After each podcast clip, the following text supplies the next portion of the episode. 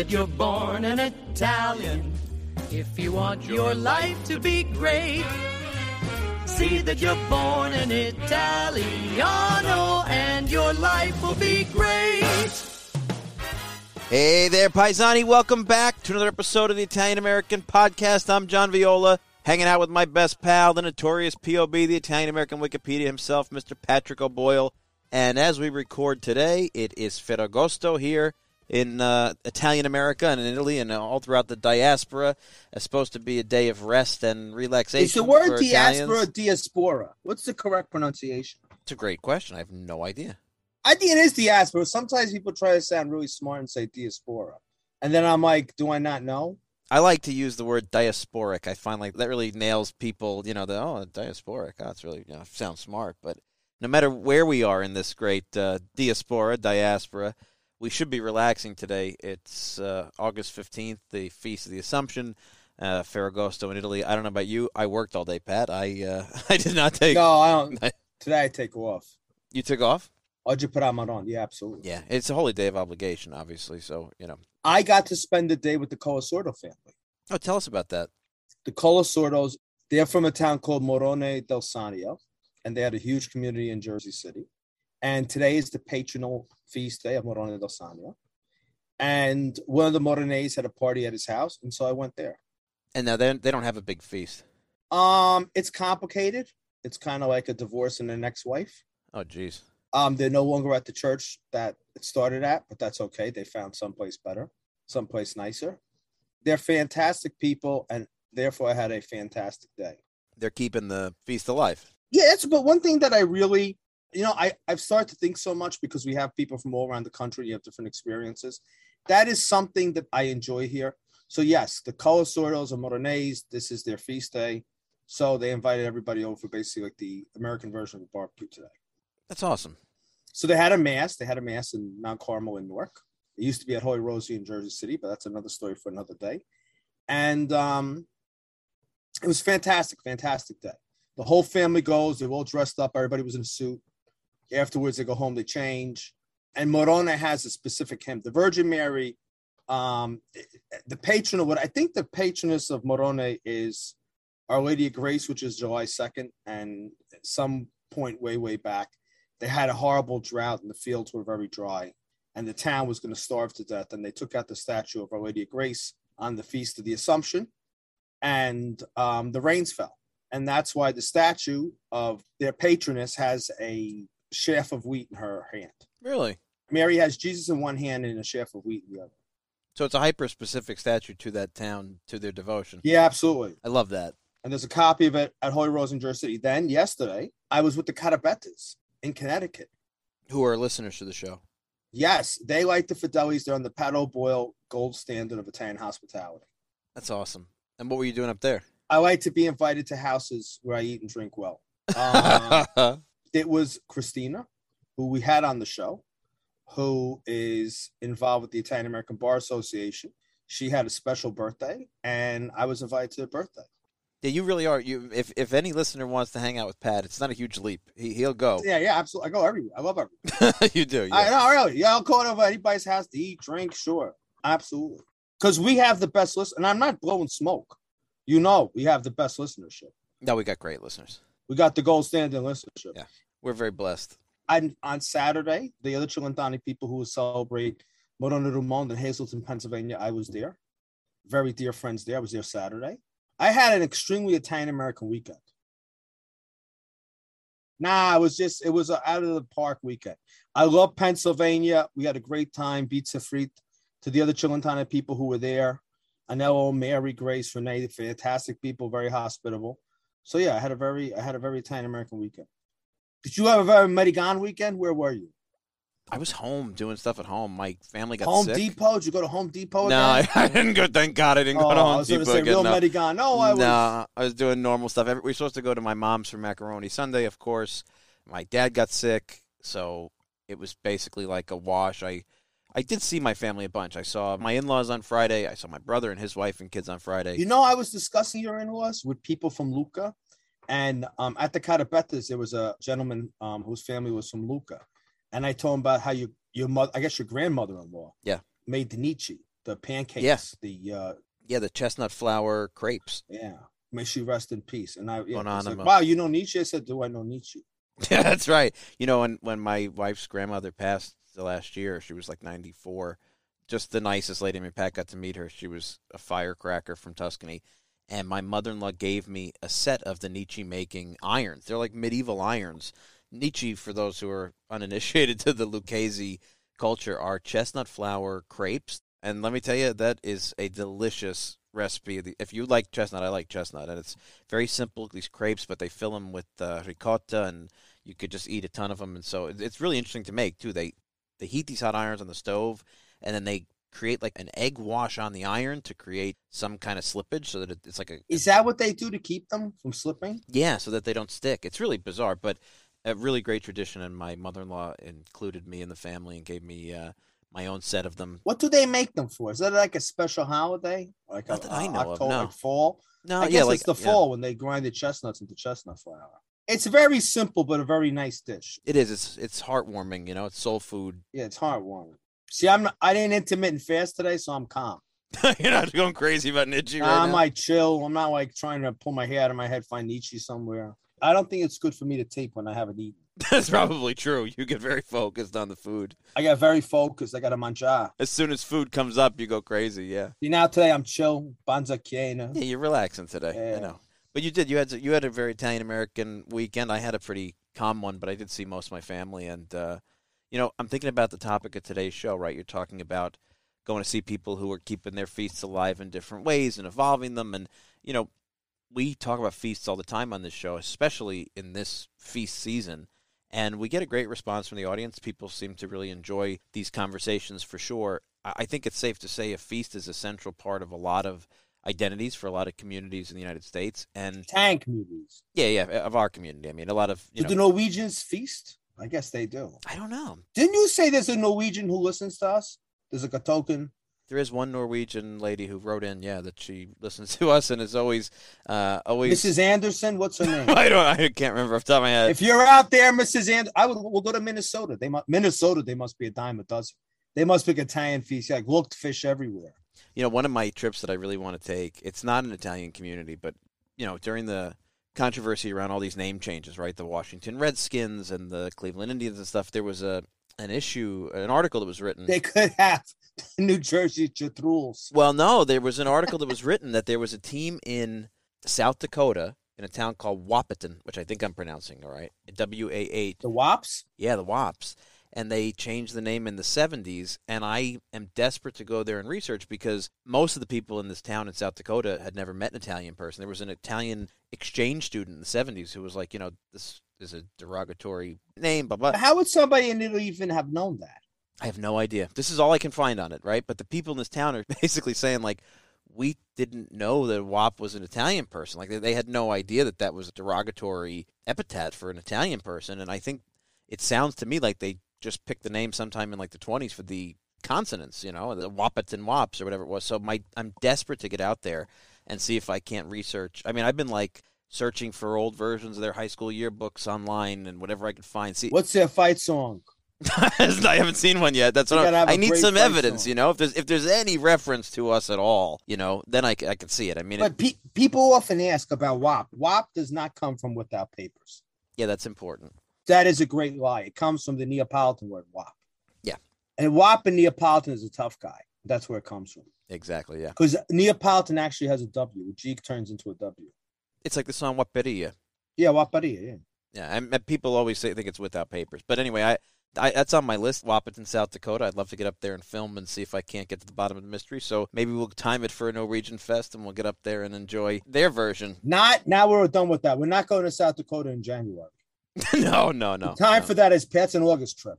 Maybe there is a Norwegian equivalent of an Italian feast. I don't know. I you know I know the Swedes celebrate St. Lucy's Day. That's a big deal. But I know for us, there's nothing like a feast. And I know in particular in New York, you know, we get caught up in the San Gennaro Festival and Little Italy and the Giglio in Brooklyn, and those are sort of throughout the city well known and, and in some sense owned by the whole city, the experience. But there's so many feasts that go on and have been going on for a long time, and one of them is right around the corner. As I said, we're recording today, August 15th is Ferragosto, and right around the corner is the Feast of St. Rocco, and the Feast of St. Rocco of Potenza has been celebrated in Manhattan's Lower East Side and Little Italy since 1889 by immigrants uh, and the and the ancestors of immigrants from Potenza in Basilicata, which is near where the Viola family comes from. My family comes from that province, as a matter of fact. And uh, we have a friend of ours on here today who is really the the man who saved this feast. Yeah, I mean, it's, it's safe to say. That's why Steve is on. Yeah. But for Steve, there would be no St. Rocco Festival left in Manhattan. Punta Bast. Well, thank you, fellas. I'm glad I, am glad I'm not being filmed because I'm red. But thank you, thank you very much. Well, Steve La Rocca, you deserve it. Welcome to the Italian American Podcast, and thanks for spending time with us. Well, thank you for inviting me. I'm very honored. Thank you. Yeah, you you definitely deserve the praise. For people who want to know, um, in Godfather 2, the feast that is that's kind of emulated, even though it's the feast of St. Rocco falls in August and it's wintertime, what you see portrayed in The Godfather. And Steve, you can correct with the details, is the St. Rocco of Potenza feast in Manhattan. Not only that, but that is our statue. And apparently, when Francis Ford Coppola was looking to create a, fe- a procession scene and a feast scene, he looked for the oldest or one of the oldest Italian American religious statues in the city and he came upon St. Rocco and he asked Angela Carnevale, who was our treasurer, but really de facto president, could he rent St. Rocco? And she thought about it and she said, Well, you can, but you can't touch him. Only members can touch him. So all the men carrying St. Rocco's image in the movie are members of the society. And furthermore, even the priest who's leading the procession was the parish priest from St. Joseph at the time, whose name escapes me at the moment. So that's our statue in the movie. You are kidding me. I never no. knew that. Yes, yes, yes. You want to know something? I always had suspicions about that priest because he's too good at what he does in that scene. Right. Like most time when you see priests in a movie, they have no idea they they bless themselves the wrong way. Mm-hmm. He was very, very. He was too good at that to have been an actor. Wow, that confirms that then. Yeah. Because he says a responsory. There's a responsory somewhere um to Saint Rocco, and he says that before he does the benediction with the relic. Yes. Yeah. No, very, very authentic. Steve, can you give us a little bit about the history of the feast in New York? Because St. Rocco's got a devotion all over the south of Italy. Correct. He's a very particular saint, plagues and illnesses. And we talk about a lot of feasts and a lot of saints. And this one is amongst the oldest in the city. And it kind of gets lost in the shuffle sometimes of the conversation. Tell us about St. Rock and how this devotion came to New York. Okay. Well, the devotion came, I would say, initially by all immigrants from Basilicata, the various towns. I mean, at one point, and not that long ago, in the 1960s, there was still three feasts for St. Rocco on the same day. Ours, one on Mott Street, Lower Mott Street by Transfiguration Church, people from Ruoti in the province of Potenza, and then up by Old St. Patrick's Cathedral on Mott and Spring, people from Savoia di Lucania, also Basilicata. So there, and uh, my understanding is there were more but those were like the three that survived. What, what makes us unique is that we're the only one that survived.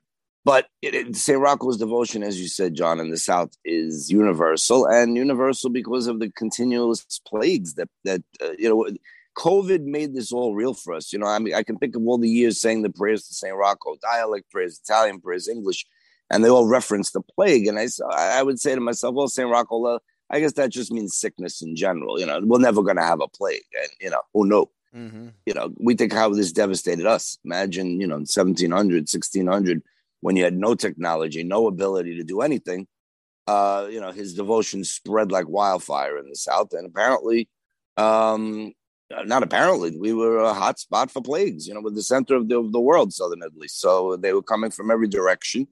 And that's it. And his devotion then was brought by these various groups to all over the United States. I mean, I've, I've read, I don't know that it's 100% accurate, but after the Blessed Mother and St. Anthony, one of the most popular saints for Italian American feasts in the country has been St. Rocco. So, oh, yeah, absolutely. That's not even, yeah, I, I, I would say, I think Mount Carmel, St. Anthony, and St. Rocco's probably up to 40% of them, maybe 30%. Right. But, Steve, let me ask you a question. Why don't you tell us a little bit about your personal devotion and your family devotion and your connection to St. Rocco and the feast in Manhattan? Okay, I'll, I'll, it's, it's it's like the story of my life, but I'll make I'll make it as brief and concise as a lawyer is capable. Right, Pat? We're not we're not too good at concise. And no, it's not us, and not me. I We're gonna try. We're gonna try. See how John gets all excited? Yeah, yeah. Throw him under a bus. I gotta edit him. Throw him under Hey, a bus. come on. Hey, one lawyer to another. We know. All right. Very. I, I- I think I can tie it all into the history. Okay. So 1889, these immigrants from the the city of Potenza come to Roosevelt, what was then Roosevelt Street, which is no longer exists. More or less from where Chatham Square is to the FDR Drive. That that's a basic map of where that was. But there was a sprawling, enormous Southern Italian immigrant population in that area, and these men from Potenza founded the society. What was interesting is that within maybe 20 years, if it was even that much, it was no longer just for these Potentini Lucani, as they called themselves, or really Potenzes. It was for all the different regions of Basilicata, because naturally there were towns that came that didn't have enough people necessarily to make a feast, but St. Rocco was their saint, so they joined it. By the 30s and 40s, it was just a pan Southern Italian devotion down there. So it was you know, the, you can see the photos we have on our website. I mean, you just have to go onto the New York Public Library website. Just enormous crowds and already pretty well known. I think it's Life magazine in the 40s, probably before the war, ran a, a big article about the Italians and their saint of the sick. So, one of the reasons why we've been able to survive for 133 years is we were inclusive of other Southern Italians and not just people from the one original town of origin. Now, my grandmother, may she rest in peace, my buddy, my mom's mom, was in utero on her way from Basilicata to Roosevelt Street and was born about a month after her mother arrived and lived on Roosevelt Street. So this was a family story about her growing up and looking out the window. And oh, Stephen, all you saw was St. Rocco's head by the time he came back to church. He was covered in money, and the women barefoot and the men barefoot, and the candelabras on their heads and the giant candles. So it was very relevant, as he was also the patron of our town in Basilicata. So it was all very important. In the 50s, when they tore everything down for urban renewal, a lot of people including my own family, assumed that that was the end of the feast because the church, St. Joachim, which was an Italian national parish down there, was also demolished. Most of the paisans had moved to Brooklyn. There wasn't a real contact anymore with the neighborhood, and people assumed it was over. So that, of course, cut down on the number. And, you know, like every other feast, the, the times changed. And it wasn't, you know, as I think uh, the man who wrote the Madonna of 116th Street, Robert Orsi, I think his Orsi, name is. Yeah. Orsi, Yeah. you know, you know, people needed the Madonna at one time for everything, and then with modernization and Americanization, the feast became somewhat less relevant, never irrelevant, but not as important, and so people kind of forgot about Saint Rocco. Well, my grandmother, maybe let's see, 35 years ago, my mom was helping her in the house. She fell, she gashed her leg and she ulcerated on her lower leg, almost identical to St. Rocco's sore. So my grandmother had always been sick and she was the best. Nothing ever made her upset. She took everything in stride, but she was frightened because her own mother was an amputee. So she, she heard the doctor tell my mother, um, I think your mom is going to have to have the leg amputated. And my grandmother said, I'm going to be crippled like my mother. I said, No, grandma. He's going to heal you and I'm going to walk barefoot. So her first response was, You're not going to walk barefoot. You'll hurt your feet. Now, people need to know this. A lot of people don't know. That's an old Italian tradition that if the, people would make a promise to a saint and if their prayer was answered, or to the Blessed Mother as an act of penance, and to show people that the great miracle that was rendered, they would walk either every year or for 10 years or whatever set time, Exactly. barefoot in a procession behind the saint. Exactly. Occasionally, you'll still see that, but that's the context of why Steve just said what he said. Exactly. So anyway, uh, the leg is healed. Let's put it that way. To the amazement and shock of the doctors, and Saint Anthony in the village came along, and I was studying for I don't know either the LSAT or the bar exam. I want to say the LSAT, and Saint Anthony is my other man. So I said, Saint Anthony, you gotta have to. I need a good grade. I have to get into a good law school. So I'm to take my shoes off. A little for you, but share the rest with Saint Rocco because I can't find him. As I walked about a block, two elderly women walking arm in arm said, Hey, look at that kid. Look at that kid with no shoes. Don't you remember when they did that for St. Rocco? There were hundreds of people like that. Nobody does that anymore. And I interjected and said, yeah, Isn't it too bad the feast is over? They said, What do you mean it's over? It's not over. They said, when they, I said, Well, they knocked everything down. Yeah, they moved over to St. Joseph's on Catherine and Monroe Street. Go there on August 16th and you'll find them. And I did. And I took off my shoes and I walked. And within a few years, Angela Carnevale, the then as I said, president slash treasurer, said, I want you to be a member. And I said, great. And then she said, I want you to be a, on the executive board. And I said, great. And then she said, I want you to be the president. And I said, well, look, Angela, unless I can bring this back to the way it was in my grandmother's childhood, I don't, I don't think I should do it. I want to do the best or I can't do it at all. Well, I don't know how that's going to be possible. Remember how many Italian people there were down there? I said, well, people don't know it exists. Not only are you missing out on people who left the neighborhood and who are American born, what about the Italians who came in the 60s and 70s and might not have gone to Manhattan, went straight to Brooklyn or New Jersey or somewhere else? They don't know this is here. We have to advertise. Oh, well, we're going to get the money. The church needs the money. So without telling her, I started paying for ads in the Italian Tribune and the Tablet and the Catholic New York. And what did they do? They sent the paid receipts to the church where she volunteered as the bookkeeper. So she called me, Is this the Stephen LaRocco Society or the St. Rocco Society? I said, Well, uh, hey, what are you talking about? She said, I know you're paying. Only an Italian would have that response. of course. Exactly. Only. After you went to your own pocket and shelled out the cash, only an Italian would have had that response. And you know what? It worked. And she was happy. And little by little, you know, I remember the old people while we were still at St. Joseph, St. Stephen. I haven't seen a baby carriage here in years. And there are people with baby carriages here. And it grew and grew. And I grabbed every friend I had. I don't care if you ever step foot in church, you're going to do this for me once. If you don't like it, don't come back. And everybody's come back. And I got a wife out of it. And I met my wife from all this. So a lot of great, my whole life, Say Rocco has been there. And, there- and hence you got a baby from the wife. And yes, I did. It's my Salvatore Rocco. Yes, I got uh, I got my kid. So what's interesting is we never stopped, but we had a lull there for a while. And thankfully, with you know, I, I always have to give praise out to the Italian Tribune. They they do so much. You know, the other papers do what they have to do as long as you pay them. But the Italian Tribune is is amazing. And any opportunity I have to talk about our saint and his miracles and our culture, you know, this is our culture, the family and the feast. Those are the two things that set us aside from everyone else. And it is so essential. And, and look, Pat and I have talked about this a thousand times. Sometimes you have the priests and churches that are on your side and help you, and sometimes they're diametrically opposed to you and you have to fight them. But it has to go on. It has to, this can't last 133 years and stop. And so that's why we had the procession during the pandemic. We had it last year during the hurricane. And God willing, Sun- Sandro, give us a little mercy. This Sunday will be uh, relatively calm weather. Because you're one of the top five oldest feasts in the U.S. St. Rocco is in that top five. I'm humbled and, and happy. And I imagine that's, I know, John, you're, you're from Sons. Am I correct, John? Yes, we got you by one year. Right. You got me by one year. that's why yellow people. Do not say we are the oldest. We are not. There's one year. Everybody yells at me when I say that we're the old. We're the, I say we're the second oldest, and they tell me no, you're the fourth. And I, I say, all right. What you know? What we're really old. We're up there. Yeah. To avoid that Italian contest, Right. Exactly. that's why I said I would say that it's the top five. Hammonton is definitely the oldest. Yeah. Without question. Oh, exactly. But you know, Steve, when I was talking to John that I really wanted this episode, and it kind of worked out nicely that we're now on St. Rocco's Eve. The one thing I really wanted to highlight is a question, a subject, a discussion we've had here is sometimes you need to change or adopt to survive. Correct.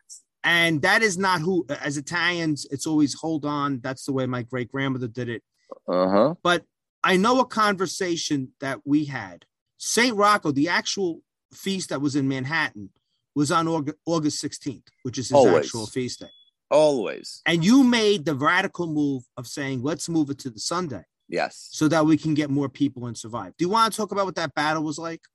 It was, you know, at this point, the battle, the, the, society itself was composed of myself, there's my dear Angela Carnevale and her sister Anna, and maybe one or two people from the neighborhood. It was by that point already, we were kind of in control already. So we didn't have an internal bat- battle. You know, Angela and Anna were forward thinkers, and they said, you know, Steve, that might be the right thing to do. I said, it breaks my heart. I, you know, August 16th, I'm going to feel strange going to work or, or even staying home and not and not being here. But I think this is the only way to make this grow. Uh, the neighborhood, the people in the neighborhood who you know never do anything but come, uh, were a little pissed. And that first year, people just came on August 16th expecting to find them, and then were disappointed. But you know, as I said, we had it after August 16th, so they weren't that disappointed. If they wanted to come back, they could. But it wasn't very much. It didn't take much to change people when they saw the, the, the numbers. It was just simple that people of a modern bent, you know, and then you can have the argument, well, St. Anne in Hoboken is July 26th, and their their crowds are there in St. Gerard. They have them for St. Gerard, but you know, St. Gerard also has them for three days, you know. We just lost that continuity, and that's because of urban renewal and that whole change I was talking about before. We lost a lot of our continuity. So if we're going to recreate in the modern world, you have to recreate, like you say, bending. I believe me, I hate any kind of change at all, but this I felt was was necessary, and we did it, and it was a great success for us.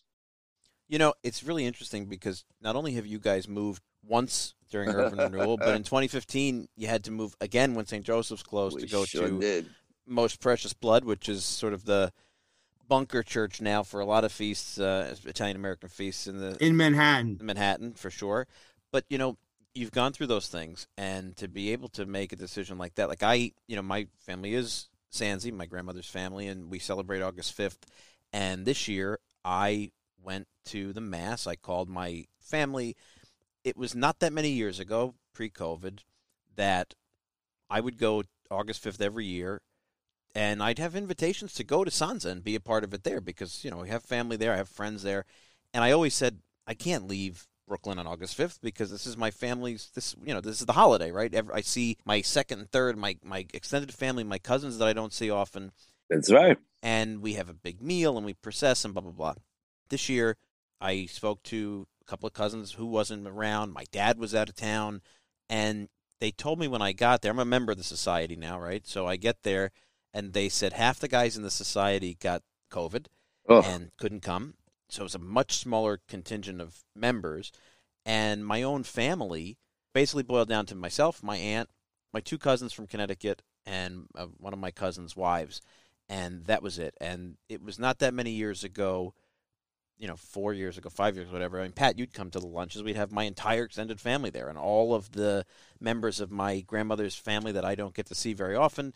I would get to see at the feast, and it was a catch up, and it was you know just a wonderful family holiday. And it dawned on me, you know, who's out of town, who's sick, who's aging, where have there been deaths in the family, and I oftentimes think to myself, you know, if we didn't, because our feast is not that big, it's just the people from Sanza, really. It's just very private devotion, and the church was kind of empty. And I think to myself, you know, it would be painful to not be marching behind Our Lady on August 5th like I have my whole life and like my dad and my grandmother did. But next year is Saturday, and I have to suspect on a Saturday it's going to be a lot better attended. And then two years from now, when it's Sunday, I got to expect it's going to be even better attended because that's how it's been in the past. You get that bump on a weekend, people maybe overcome a little bit of laziness or apathy or whatever it is because they have the time, they don't have to reschedule stuff.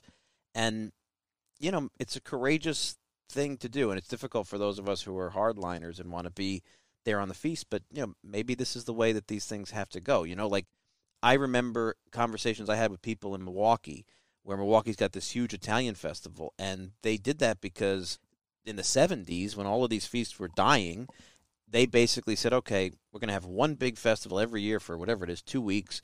And we'll have mass for all the saints, and all the societies will process with their banners, with their statues, and Sure, it's not the feast day anymore, but you know what? It still goes on. These societies still march with the saint together as the entirety of the city's Italian community, and the festa, the secular festa that's been now created around it, is one of the best attended Italian American events in the country. So, you know, see, it worked. Right. Were for they them, right? it worked. Yeah. Right. For them, it worked. I mean, they had lost Milwaukee lost their Italian parish um, that that grew out of the festival from urban renewal, and they took the gamble and they rolled the dice and they came up with something new, basically an All Saints festival where everybody processed, and they survived. You know, and Steve, let me ask you a question: Mm-hmm. Do you think Saint Rocco would have survived had it not been moved to a weekend, or at least would it have been off life support? If you had stayed on the 16th, do you think you would have been able to make it work, No, or there were just too many factors? too many factors, and the factors were for me bringing younger people. Now, you know, people like us, uh, and we're a small little group, the three of us, and people like us have this devotion that we'll take a vacation day. You know, I mean, I start a job. I tell them, you know, June 13th of St. Anthony, I'm not working. You know, most people won't do that, especially if it's something new to them. If they grew up the way we did with or it's been a large portion of our life, fine. But most people who are new to something aren't going to take that day off. So we were building on all new people. We weren't building on just a group that existed already. And I, there's no way it would have happened. It would have been it would have been a small event and it would have been nice. And I don't know that we would have been necessarily asked to transfer from St. Joseph's to Most Precious Blood by Bishop O'Hara when he called us. He said, you know, word of this has hit the Cardinals' ears. And I was kind of dumbfounded by that. Us little little group here on the, you know, the, in an unknown corner of the Lower East Side. But it hit because, you know, a lot of people come and we do a lot of advertising. And, you know, the police, the fifth precinct is behind us. And there's just, it wouldn't have happened. I, mean, I could sit and think of a hundred reasons why it wouldn't have happened, but for it being the Sunday. So you think the feast would have died? It would have died. It would have died. it would have died. It would have died. We, we'd have a mass, and that would be it. How many people do you expect to come like a year like this? Uh, I'm praying for you know. There, cops estimated the start. Now you know it's a long procession and there's too many temptations along the way. You know, oh, let's yeah. go to Mulberry Street and eat. Everybody know, flakes off. Everybody I mean, wants yeah, to leave. Every flake who has lunch. There's yeah. too many bars and restaurants, but we've they, have estimated we've started the procession with close to a thousand people. Get out of town, that many. Yeah, like between seven hundred and a thousand. Um, I'll be very happy with five six hundred. That's for sure. Unfortunately, Most Precious Blood is not a big, big church. You know, St. Joseph's was a much larger church. Yeah. Um, we we toyed the first year with having cameras and not cameras, excuse me, TV screens in front of the church, and some seating outside, but no one seemed keen on that. And we have no air conditioning, so you want yeah. authentic Southern Italian experience. There you got it. You know, yeah, all, that's true. We can all bake together. Um, but it, look, it's an hour. It's not the end of the world, and you're outside in the procession, and that's it. So I'm hoping for the biggest turnout ever. Every year, I pray for that, and you know, you'll always see new faces, and thank God you see the faces you see every year. And, and as I said, if it's the four of us carrying him, I'll be happy. As as we were last year during a tropical storm when I kind of broke the law and made us walk anyway. But uh, thank God for the fifth precinct that they closed their eyes to uh, to our three hour march in a tropical storm. But um, that's devotion. It, oh, you know, and really, and, and it, it's it's just it's it it's I, I don't want to get choked up, but one of our members, a very young woman, has cancer, and she lives across the street from St. Joseph's. And uh, she was unable to get out, but she was going to be looking out her window, and her mom throws rose petals down on St. Rocco every year when we approach the sidewalk of the building. So when we got to one of our first stops, which is the Church of Transfiguration on Mott Street, to see their St. Rocco inside the church, it was pouring. And a, a, couple of people said, Steve, don't you, maybe, maybe we should just turn back to at least go down Mulberry and just get back to the church. And for that moment, I, I was torn. And then I looked at this woman's husband and son, and, and they, they they were heartbroken. I said, "No, no, no, sorry, we're soaking wet. We can't get any wetter than we already are. And if we're gonna get sick, we got sick already. So let's do it." And and I said, "We have to do it for this woman," and and everybody was thrilled. And that's the whole point.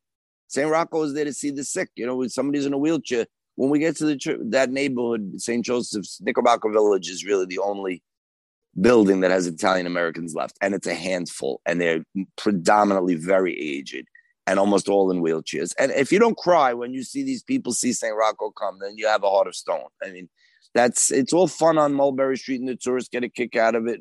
But this this is is what it's all about. He's coming out into that neighborhood where he's been coming out for 133 years, and we we stop. You know, we pass we can't physically walk through the streets of Roosevelt Street because they don't exist, but we go to where that was. We go to St. Joseph's, then we come back to Mulberry Street. So it's very important to us. You know, I think this is such a. I'm so glad you came on, Steve, for many reasons. No, I'm so happy you uh, you let me talk about my favorite subject. How can I be sad? well, and you know, the one thing is, a it recognizes you for the fact that you did save St. Rocco. Well, thank Had you. Had it not been you. for you, it would have been gone. Well, He's saying Rocco chose me. I, that's that's all I can say. St. Rocco definitely chose you. There's no question about it. And the second thing I think is that what you really show is that you know look at all that St. Rocco went through. Yeah. Your feast. It was at St. Joachim's, then it went to St. Joseph's. Now it's at Precious Blood. It changed neighborhoods. Its original neighborhood was torn down. Um, the neighborhood that it's that it was in at St. Joseph's was almost all Chinese, right? You know, correct. Um, correct. the dem- demographics change. You know, Manhattan. There's no more ethnic neighborhoods in Manhattan, Italian neighborhoods. It's all gone. And you know, you persevered, and I think it's so important to highlight that you made that decision and said, "I'm going to move to a Sunday." And the reason I bring it up is that my grandmother's maternal family is from Piano di Sorrento, and they have a procession for Our Lady of Grace, which is July 2nd. And my friend, who's very involved with the municipality, said to me that some years ago they had to move it from July 2nd to the first Sunday in July.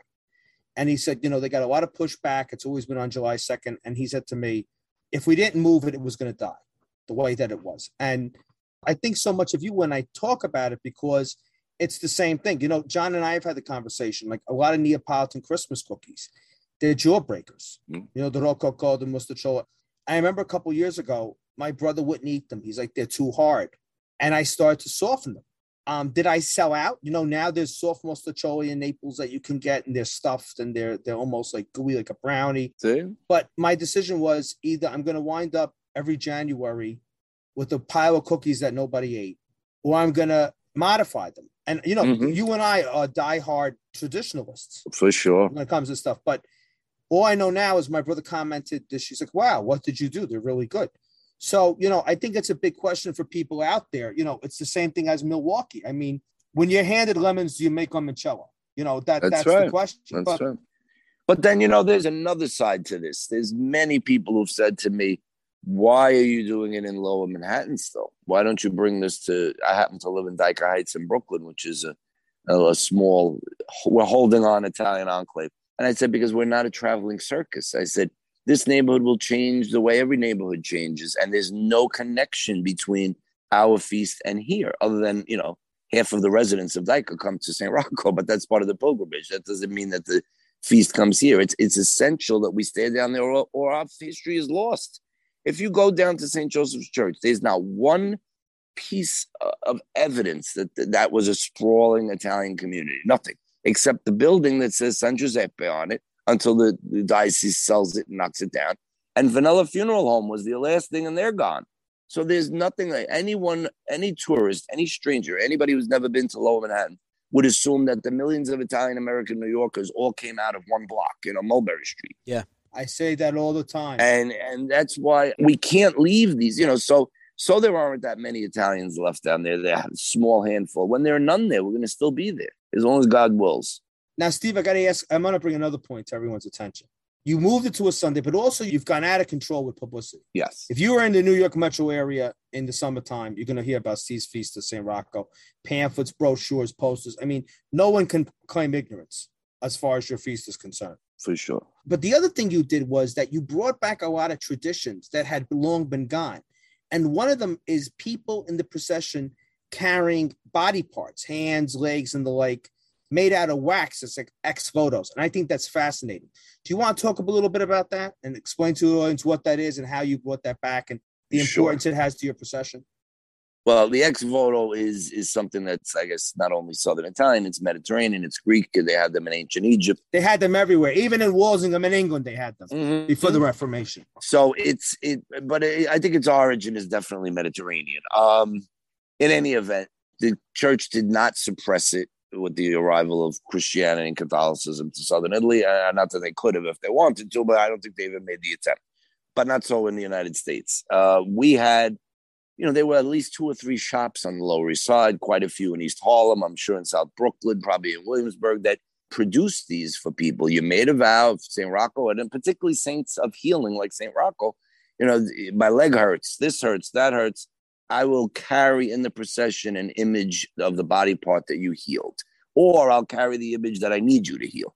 And they were available. Well, that ended in the 40s, I'm sure. By the 1950s, I doubt there were any shops left that made them. Maybe I'm wrong. Maybe it was the 60s, but it certainly didn't go past that. But our society maintained oh, at least maybe 200 wax body parts, and they were in the basement of the church. And I have the paperwork from the society from the 1970s they would be rented. So since people could no longer buy them, you'd you'd make a donation. There wasn't a set price, but I have the paper that says armed one dollar, fifty cents for the leg. I mean, whatever whatever uh, you know the body part was, and the people would pay that money. They would carry the body part and bring it back to the church. Well, a priest who will remain nameless decided this pagan thing was unnecessary and threw them all away.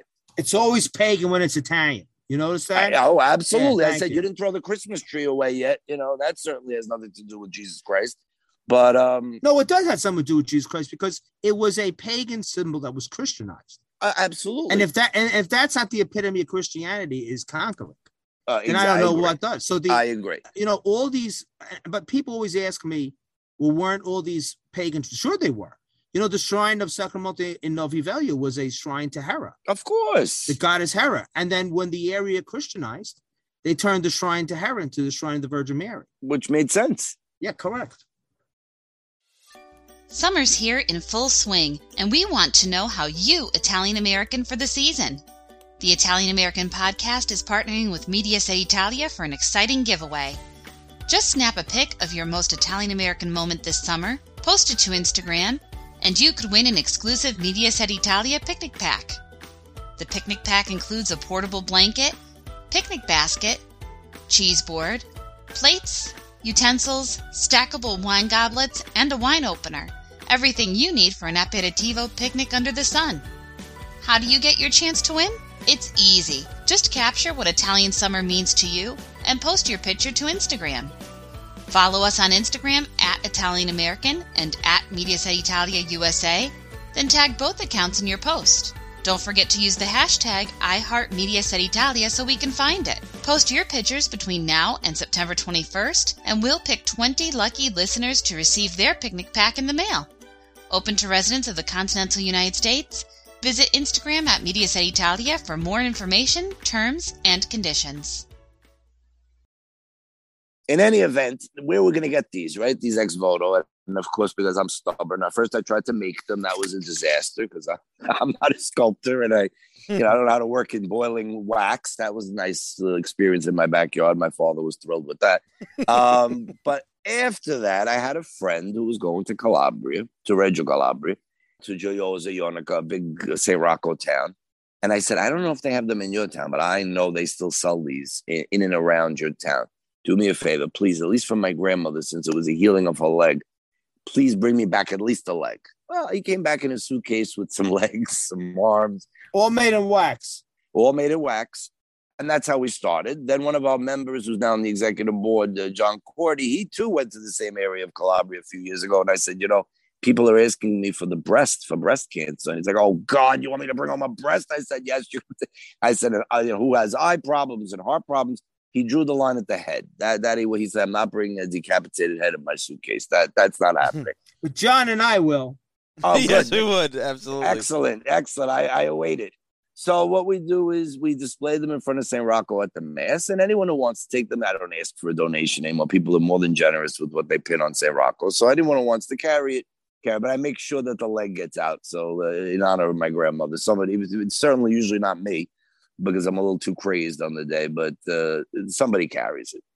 That's really one. I mean, to me, that the continuity there and the idea of the ex voto and that devotion. Uh, you know, people lose those things, but you think about you know different churches in southern Italy, a lot in the United States, where metal ex votos were donated, of precious metal, and you know those collections still exist in a lot of places. They're no longer displayed because a lot of priests have seen them as you know uh, hokey, I guess, or you know ancient. Uh, clogging up I think they think they're irrelevant, right? They're clogging Yeah, they think they're and- irrelevant. and that, Yeah. Yeah, but that's, how it. you made this relevant because millennials, whom I'll never understand, never, never, ever, ever, have this prepo- this this uh predilection is the right word.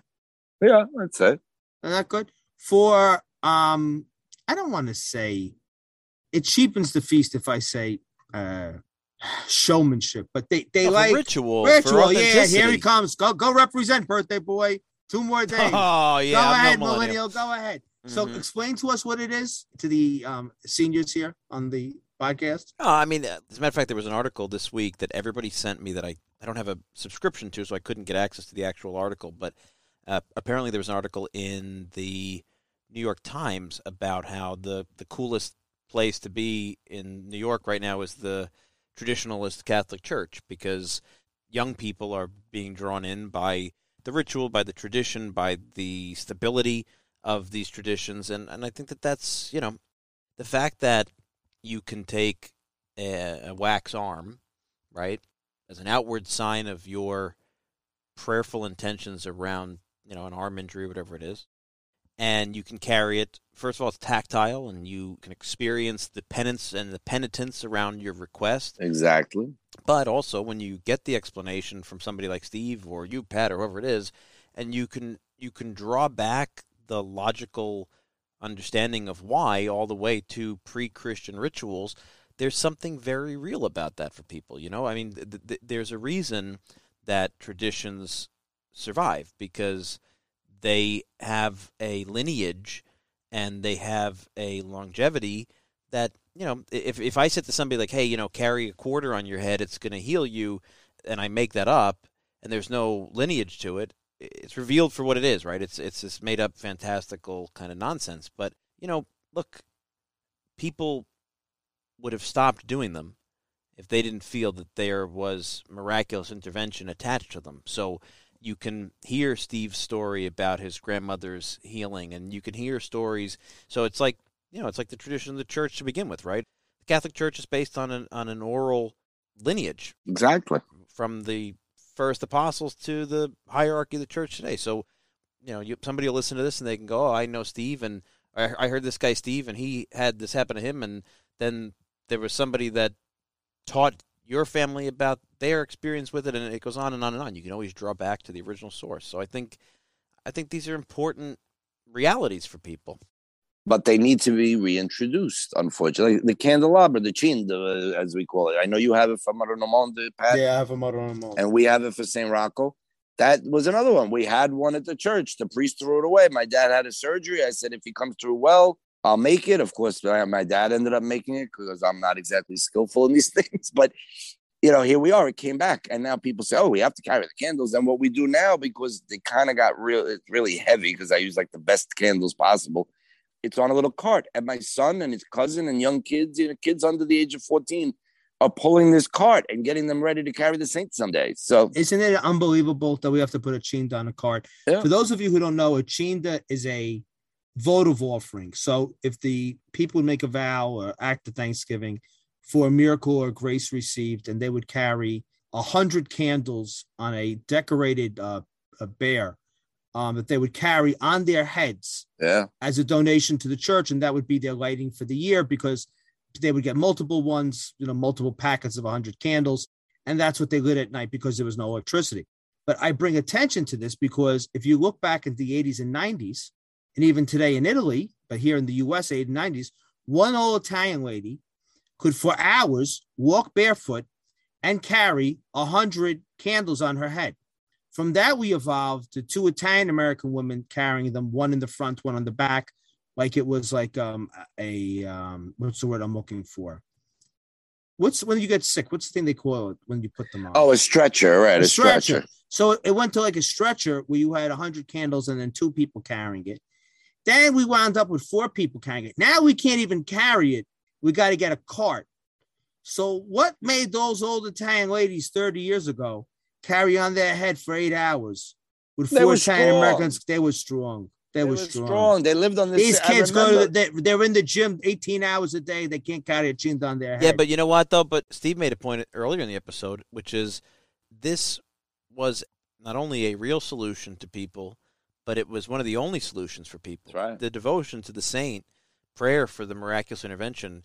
This was the only hope they had, and and even and we're not talking about 1700. We're talking about people a generation or two ago who you know maybe didn't have access to the uh, advances in medicine that we've experienced today, or you know the idea that you could Google search for your symptoms, and you know we, we were not as involved in these kind of things. So for many people, the faith and devotion was real, and when you I'm sure, feel that in a real way, there's a difference with the chinda on your head. You know what I mean? Like it, it, it, you're you're doing it for a reason. That I couldn't, John. I, I those are the, that's the most brilliant analysis I've heard because I can tell you, I cannot walk in the summer in bare feet in my backyard from my garage to the front of the house, but I can walk barefoot in the procession on broiling blacktop, and I'm okay. Why? Because I don't want it because there's no point behind walking barefoot in my backyard on the concrete. But when I'm doing it for St. Rocco or St. Anthony or the Blessed Mother, whoever I'm doing it for, the, the, the connection is so tremendous. It, it, really, I mean, I'm sure they could do a neuropsychological exam on you, and somehow it, the endorphins that come out really may block the pain and may give you the ability to do it that you can't do when it's for a secular or, or you know, nonsensical reason.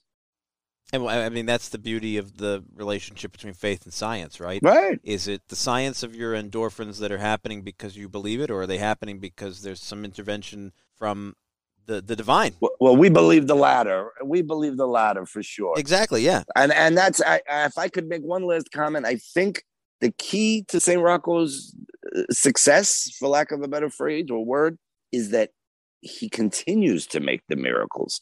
This isn't uh, he did this wonderful, spectacular miracle for my grandmother, followed by miracle after miracle from me and my family. But for all the people that I introduced, I said to them, pray to him, pray to him. He's going to hear you and you're going to want to come back. And it did. And I've said that to other society members. How did you, uh, societies rather, how did you do this? I said, I didn't. He did it. Yeah. I just introduced people to him. So that that's the thing. If this is going to be done in memory of only, you can't live. It has to be real to you in your life where you are today. You have to say, St. Rocco healed me in one way or another. I've had people come and say, you know, I was just in a bad place in my life. I wasn't sick organically. I just wasn't where I wanted to be. And he changed that for me. And that's that's what we need. So you know, and look, COVID showed us science can't do everything, right? And St. Rocco put his uh, arm around all of us during this terrible period. And so it's real. And and that makes my work and your work and all of our work a little easier because we're not promoting something that's not real. This is palpable and real and alive. Yeah, it's uh, something that I always try to the conversation I always try to have with people. You know, we're not trained, we're not uh, introduced to the idea of miracles and and faith as that pillar in modern society. We live in practically secular times, right? right. Some of us come from families where that was a big part of who we are and, and it maintains. But you know, if you say to somebody like, "Oh, you've got this horrible prognosis, pray to X saint, pray for miracle," they think it's it's it's hooey. But it's not that long ago. It was the norm that there was a trap door at the Church of Our Lady in Mount Carmel in East Harlem where they had to literally push the, the crutches and the wheelchairs and the all of the yeah. instruments left behind by people who were miraculously cured by Our Lady up in Harlem, and that's on it's on record. They're there. Those crutches were there. Right. It was the trap door was for the baby clothes. There were so many women who could not conceive who went to Mount Carmel in East Harlem that after they had the baby, they would come back and bring the baby clothes and donate it to the church for poor people. That they had to have a trap door at Mount Carmel because they would throw so many people would pass by, like a conveyor belt. They had to throw the clothes down, and there was women underneath with a large laundry cart who would just move the clothing out. Yeah. Wow. But people don't think of that as an option anymore. No, they don't. They don't. Steve, let me ask you a question. So you have uh, you've been in your feast has been in a number of neighborhoods which uh, were formerly Italian and no longer are, and now you're in a Manhattan that's very much not Italian. Do the hipsters, do the crowd that move in, do they have any engagement with you? You know, these hipsters that come from all across America, these 20, 30, 40 somethings. Um, do they look on that it's bizarre? Do they question you? Do they become involved? They don't become involved for sure, but and, and I don't think you'd expect them. They're predominantly not of Catholic background. Um, I think most people look on it in shock. I don't think they really know what it is.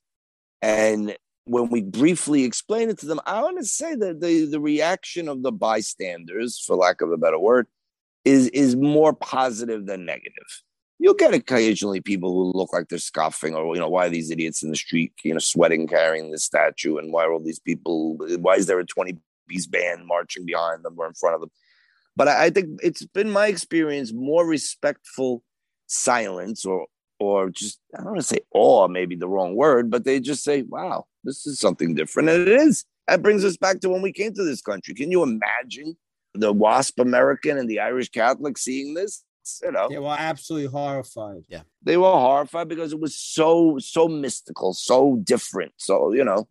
And uh, so that's what we get. I don't i and again you know we don't really have a parish down there. It's not like feasts coming out of mount carmel and williamsburg or st francis of paolo where they're in the community. We're not really in the community. We're there for this you know, everybody sees me down there now. The last month, uh, oh, you know, you're always here, Steve. I said, well, yeah, until the feast, and then I'll see you again next year. You know, I mean, I'm going to go down, but not with the regularity. So without like a real presence there, I can't say we have, have any interaction that's more than people watching us as we pass by. Pat and I processed. I don't even remember what it was, Pat. We were in Connecticut for something on a procession. Might have been Holy Thursday one year, but we processed through. I don't even remember Norwalk, maybe, and it was a big procession. Oh, it was um Good Friday. Good Friday, right? Yeah, it was Good Friday. That's right, that's right, right. Good Friday, and uh, people were coming out and asking questions, and you could see people on their you know, patios and whatnot. And I realized, and it was a very healthy crowd, and I realized that it was evangelical. But in that moment, you know, there's a priest, and there's a, there's a series of priests, and there's parishioners that can say to everybody, you know, okay, well, here's our church. You you come, you know, the, the, going out into the street is a lot different when you can. It, it brings the sacred into the profane. It brings the right, and it, but it brings the church into the into the street. But it can and it can invite people back into the sacred when there's a church there. But when you're sort of isolated, you know, you're doing this. It's a it's a, it's difficult to send people back somewhere. Where, where right? Where are you going to send them? Where exactly. you going to say meet us next week? And yeah. Yeah. We're lucky at least because most precious blood is associated now with Old St. Patrick's Cathedral, which is really, it might be not a nice thing to say, a yuppie church, but it's a Soho parish. So, yeah, you know, if anyone would be interested, we'd have a place to send them. But it, it's, look, this is our gift to the church. You know, that when Bishop O'Hara, the one who was in charge of closing the churches, called me, he said, you know, we really think you're doing a great thing. And I just couldn't resist. You know, you're going to be a friend and you just have to say something. I said, you know, Bishop, this is wonderful, but the church didn't always feel this way about us Italians and our processions. He said, and we made a gigantic mistake. Wow. He said because bringing the uh, the faith out into the streets is the best thing in the world. You can't keep it locked up behind you know church doors. I said, well, that's the most. I mean, that's the best way to put Southern Italian religiosity. Yeah, it's not only in the church. No, it's not. It's everywhere it's everywhere. It's every day. It's in your home, and yeah. and on these sacred days when we bring our saints out, it's there for the world to see. It's not a particularly reflective brand of Catholicism. It's a it's no, a, it's a it's real, active, it's very yeah, it's real. an active and yeah, it's a very uh, active brand of of our tradition. So. If you're interested in coming out for this active brand of our Catholic tradition, or even our Italian American tradition, for those who aren't religious, we highly recommend everybody come out this coming Sunday. This episode is going to air on Wednesday, August 17th. So that means on uh, Sunday. That's John's birthday. Uh, That's John's birthday. Yeah. That's John's yeah, I know, birthday. I know. It's getting. And he loves the cassata cake. That's my word, my least favorite cake ever. My mother just asked me that. Well, what cake do you want? I'm like, I know where this is going.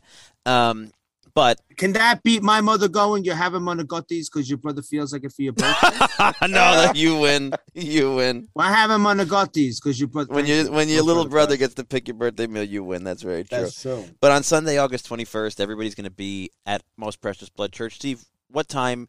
Where can they meet you, and where can they find information online? Okay. The uh, the feast day will be this Sunday, August 21st. As you said, the mass is at 11:30. The church is at 113 Baxter Street which is right off of Canal, and the next block over is Mulberry Street for those familiar. After the Mass, it takes some time to get St. Rocco out because some people want to venerate him and pin their money to him in the church. Uh, and so that kind of slows us down. But we get started between 1 and 1.30 with the procession, and we're back at church by f- quarter five, five o'clock. So that that's the day. And they could find you on the web www.stroccosociety.com. So no no punctuation, just stroccosociety.com. And even if you look at San Rocco Society of Potenza in New York City, uh, Google that, you'll find it. And we have the actual route of the procession. Should you get there a little late, you can maybe catch up and meet us on the route. But uh, frankly, to see St. Rocco come out of the church is the highlight of the event. So if you want to be there and you want to truly experience it, I think the best time to get there is about quarter of one, 1230, quarter one. They are parked, there's parking and parking lots available. Very unlikely to find a parking space on the street, especially if it's a nice day and everyone's coming down to Mulberry Street to eat. So your parking garages, which are around, are the, your best bet. And it's when, you know, for those who are interested in seeing this stuff, it's definitely something that's got tons of history in the Catholic tradition and the Italian American tradition. It's great to see something that has evolved forward and is thriving and it's just great to be in Little Italy for the day. And uh, I think it's something a lot of our audience will be interested in if they're in and around the New York area and want to come out and look. Honestly, whether you believe or not, does if you believe or not, to hear Steve scream eight thousand times over an afternoon, Viva San Rocco, is worth the That's price. worth making. Exactly. If, if you're a Zoroastrian, it's just Viva San- Steve. Why don't you do that for us right now? Uh, that's how we'll end, gentlemen. I've been humbled and honored to be with you tonight. I thank you so much for letting me be a part of your fantastic broadcasts, and I and I want to praise both of you for what you do for our community. You're both uh, quite a few years younger than me, so I, I'm very grateful to God and the saints. I'm I'm not Steve. All right. Bashka, you know, you're still you're younger than me, but I thank God and the saints for the two of you and all that you do for us. So. Let's hope this will be a great Sunday, and tomorrow's his actual day. So don't forget to say a prayer to him tomorrow. We'll end it off with Viva San Rocco! Nothing beats that. And if you want to hear Steve say it in person, scream it in person, make your way down to Church of the Most Precious Blood, Sunday, August 21st. It's going to be a really special day. So we hope everybody's enjoyed this insight into a very, very unique feast in a very, very unique city and community. Thanks for listening, and we'll see you next week.